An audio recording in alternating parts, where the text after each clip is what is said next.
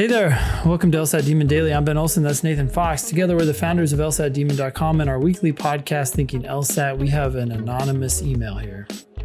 I've been studying for the LSAT since early August and began using the Demon shortly thereafter. I listen to the daily podcast every day on my commute, and I love the insights and tips you share. I find I always finish an episode and can't wait to go to attack a new section or drill to apply what I've learned! Exclamation point. All right. Glad we're reaching you. Thanks. I know you've touched on this in a few episodes and classes, but I wanted to see if you could give a summary of your best tips for diagramming and logic games. Oh boy. I'm killing my reading comp and logical reasoning drills, but the games seem to always stump me. I get hung up on whether I am doing my diagrams and deductions right and end up going so slowly I can't finish half the games. It's really hurting my practice test scores typically scoring 11 to 14 correct out of 23. And I know I need to tighten up my strategy. I've tried using the timer on my phone during my most recent practice test to better pace myself. and that helped. No, it didn't. But I know I won't have this option during the actual test. Any ideas? I mean, you did better on your most recent practice test, Anonymous, because you've been studying. And eventually, studying pays off it's either that or random chance, but it's not the phone timer. Like, like that's the exact opposite of what we always teach. We just never ever pay attention to the time. Wait, wait, hold on one second here. So anonymous says that he or she is a perfectionist. Hmm.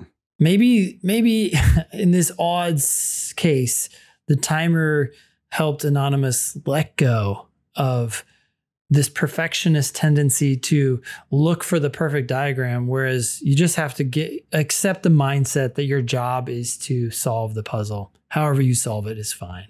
Yeah just do it. Just solve it. Just i don't eh, like thinking obsessing about the perfect diagram it it doesn't matter. I mean like okay you're putting things in order. Should you do that from left to right or should you do that from top to bottom just on your diagram it. Just do it. I tend yeah. to do it left to right, but that's okay. If you want to do it vertically, it may makes make no sense. difference. Yeah, it just makes no difference. You just ha- like do what you would do if this was your job and you had to figure out this. You know, if you were actually organizing this clown convention and you had to figure out which clowns were going to wear which outfit, what would you do? Yeah. yeah. How would you do it? Just do yeah. it. Just figure it out. These they're they're not that hard of puzzles but people get so obsessed. They they read an LSAT book and now they think that all their diagrams have to look exactly like that. And that's just not. I mean, I've been teaching lately. The way I teach games now in my classes is I have the students um, submit their scratch paper, upload a picture of their sure. scratch paper. Yep. There are like there'll be like five different people who all nailed it, and all five of the diagrams look totally different. Yeah.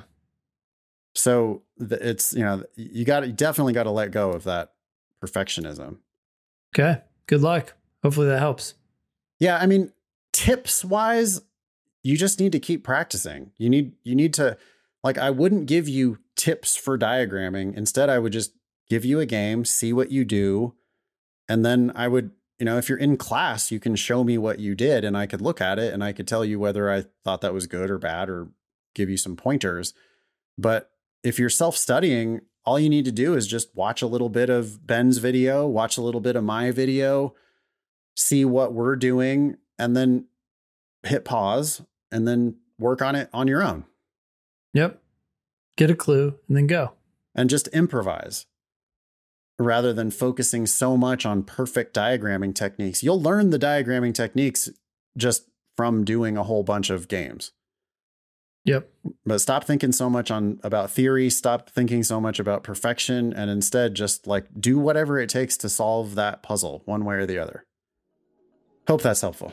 Thanks for writing in. Email daily at lsatdemon.com if you'd like to ask us a question or share some LSAT or law school admissions news. Thanks for listening.